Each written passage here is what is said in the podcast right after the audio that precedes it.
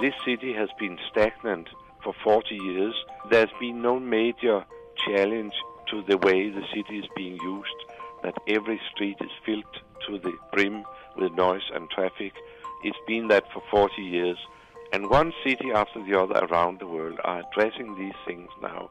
Many cities have already changed, and it's interesting now to see that the investments of firms and companies relocating, they will go to the cities which are the most livable cities in the world and not the ones who have most cars in their downtown streets.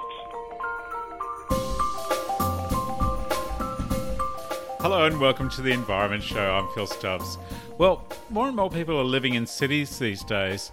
In fact, well over half of all humans on the planet now live in urban areas, and that proportion is certainly going to rise. My next guest has spent 50 years studying cities, how to make them better and more sustainable places for people to live. Jan originally trained as an architect, but then went on to study the space and life between buildings. He's now regarded as one of the world's most innovative thinkers when it comes to city planning. He started his work in his hometown of Copenhagen, but has consulted to cities around the world now. Those cities have included London, New York, Moscow, Sao Paulo, Melbourne, and the city where I live, Sydney. I interviewed Jan when he was here to advise the City of Sydney Council some years back, and I've included this interview in our series on environmental leaders as we're certainly going to need some innovative thinking if we're to make our cities sustainable in the decades to come. As for Sydney, it's pretty typical of most cities around the world. In the last half of the last century, it allowed its streets to become overrun with cars and traffic. I started my interview with Jan by asking his thoughts on how on earth we're going to turn this kind of thinking around. There's a real car culture in Sydney, isn't there, Jan? How do we shift people's thinking on that? I have never, ever worked in any country, anywhere, where I was not told at the start of, of a process that you must realize that we have a rather special relationship to our cars in this particular reason so it will never happen here. Uh, and then when things have happened 10 years later, nobody can remember anybody ever saying that. But it all starts with people being worried that the change of mindset cannot happen here. The same people who say this, they go on expensive holidays to places where the problem of the motor car has been solved in much better ways. That's where we seek up to go and have a good time. And why couldn't we have a good time in our own city? That is the question, really. So I'm not at all worried about this because I've seen in my hometown of Copenhagen how gradually, in our case, bicycling have become more and more popular. Now, 35% of everybody uh, are using the bicycle to go to work, and we have a much lesser uh, uh, percentage of use of private motor car than we used to have 10 years ago or 20 years ago. Gradually has shifted into smart metro system, smart bicycle system, and now it's it's considered to be much smarter to to use the metro or use the the bicycle than to try to drill your car into congestion in a city. And can you tell us briefly about what happened in Melbourne, Jan? How, how was it transformed? Yeah, Melbourne is a very interesting story because that was a city where, again, everybody said that you could never change anything here because we are Australian. We are born with a wheel in our hands when we come out of mother's womb. So that's how it is here. Melbourne was famous for being dull. It was called the donut, something with nothing in the middle. And in the mid 80s, they decided that they needed a heart in Victoria and that they couldn't afford to have a, generally hated city center. And then there was a number of things done to upgrade the city. Uh, in 1993, I was invited to come and make a, a big study where we recommended a number of things which we thought, based on experience from other cities, could be done in Melbourne. And lo and behold, they did all of them, plus uh, quite a few more. And uh, 10 years later, in 2004, I was invited back to do another study to see what had happened and to set out recommendations for the next 10 years. And we found that there has been a substantial change in the city. The reason for the change is very much that there has been a strong will to reconquer the city center and have a good beating heart in uh, in Victoria. Uh, there's been some visionary people behind this who have just adamantly kept to the vision that we cannot afford to have a city center which is not beating and which is not loved by the people of this region. Jan, I believe it's part of the health policy of the government in Copenhagen to get people to walk and cycle. Can you tell the listener a bit more about that? I always doesn't have to because it's quite obvious with the changing working condition where most of people are not anymore shoveling all day or bricklaying all day or or doing manual work all day but are sitting all day inside in artificial air and then they use their car to go here and there and finally they use the car to go down to the fitness center where there might be an escalator bringing you up to second floor so you can sitting in a row machine for a time. In the policy in, in a city like Copenhagen and many other Danish cities is to have a city planning which invites people to walk and bicycle as much as ever possible in the course of their daily day because that is good for the climate, that's good for the noise in the city, good for the pollution in the city, good for the energy consumption, and it's good for your health. So by being sweet to the pedestrians and the and the bicyclists, you hit five birds with one stone. You get a lively city, get an attractive city, you get a safe city, you get a sustainable city, and you invite for healthy lifestyles. And all these things are things we are very concerned about at this time in history. So having a city like City Centre in Sydney, which have stuck in the ideals of 40 years ago, where the main competition parameter was who could get the most cars into the most center parts of your cities, that was believed to be the thing to do in the 70s.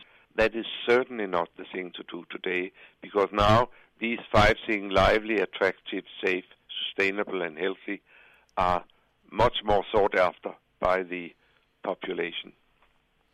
You've said your ideas are good for democracy. What what do you mean by that? Yeah, I have worked for quite a long time in the Danish Advisory Board on Crime Prevention, and where we have many discussions about how to make safe cities. And one of the things there's absolutely agreement on is that it's very important to have public spaces and to have public life. That means that people from all walks of life will naturally meet together in the streets and squares and parks of the city so that you can see what society you belong to, so that you can see your fellow citizens eye to eye in your daily day workings and going about your things. In a number of American cities, they have managed to kill the public life, so there's not a single person anymore walking or bicycling or anything in the city. They're completely dead. And the only information you get about your fellow citizens is through the television when you see when somebody has done some criminal act in some other neighborhood. And you get more and more scared and you start to stigmatize certain groups because you see them frequently in the television and think that all of this group must be bad guys.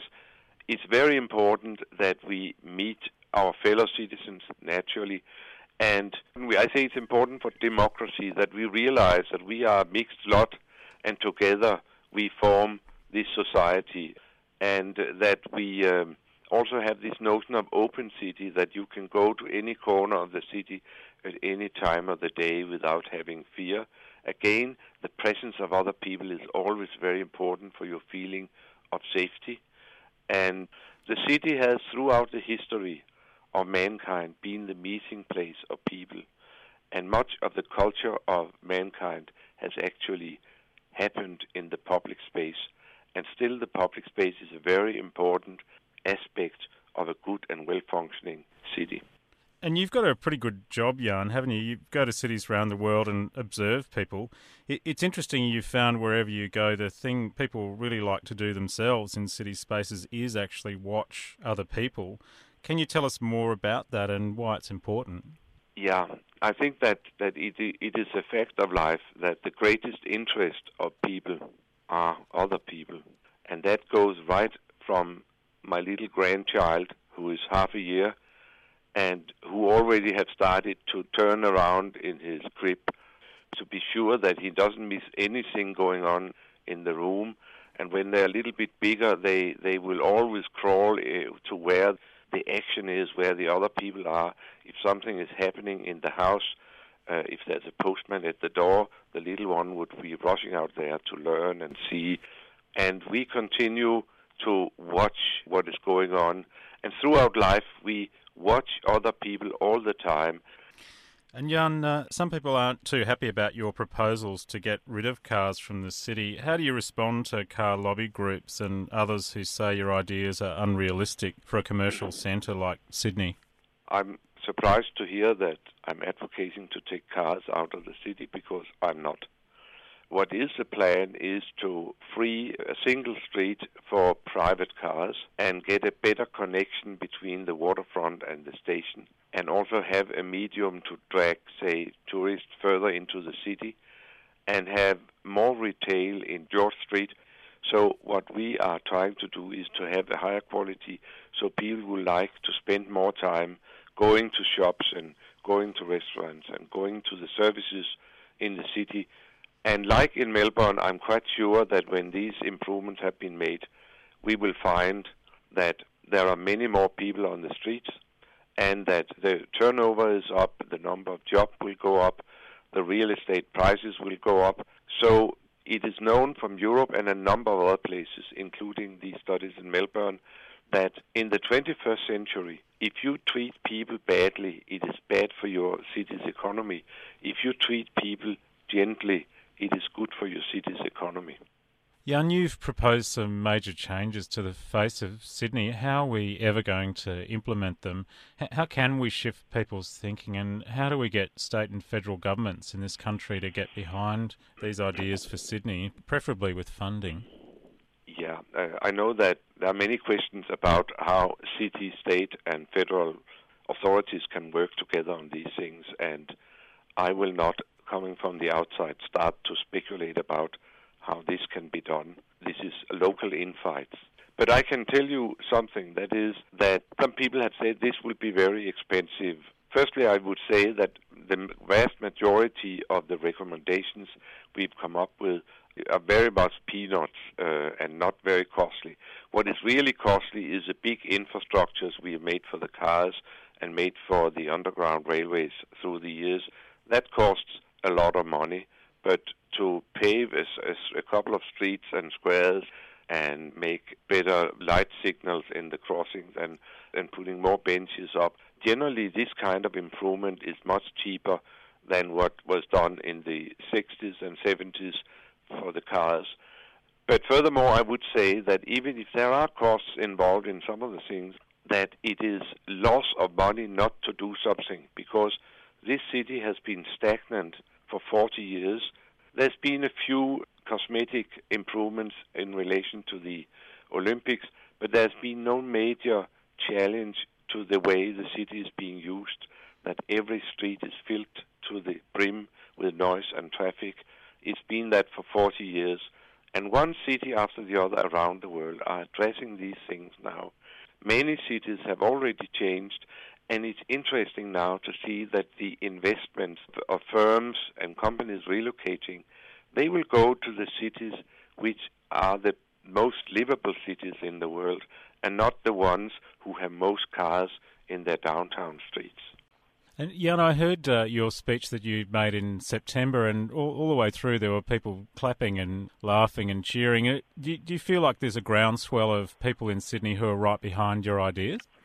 Absolutely. And I think it's interesting that one city after the other is now taking, I wouldn't say the same road, but taking a more humanistic road to city planning than the previous generation who took this road of getting as much vehicular traffic to circulate as much as possible. Uh, I think it's interesting that it's quite worldwide now. And of course, the climate concern and the health concern, that is more and more worldwide. I'm quite confident that many cities will change. You've been listening to the Danish architect and urban planner Jan Gehl. Jan's research and advice to the City of Sydney did indeed lay the foundation for major change in Sydney, the pedestrianisation of its main street, George Street. If you're interested in finding out more about Jan and his work, I've written a profile on him at environmentshow.com. This was one of a series of interviews with the world's environmental leaders. Stay tuned for more. I'm Phil Stubbs.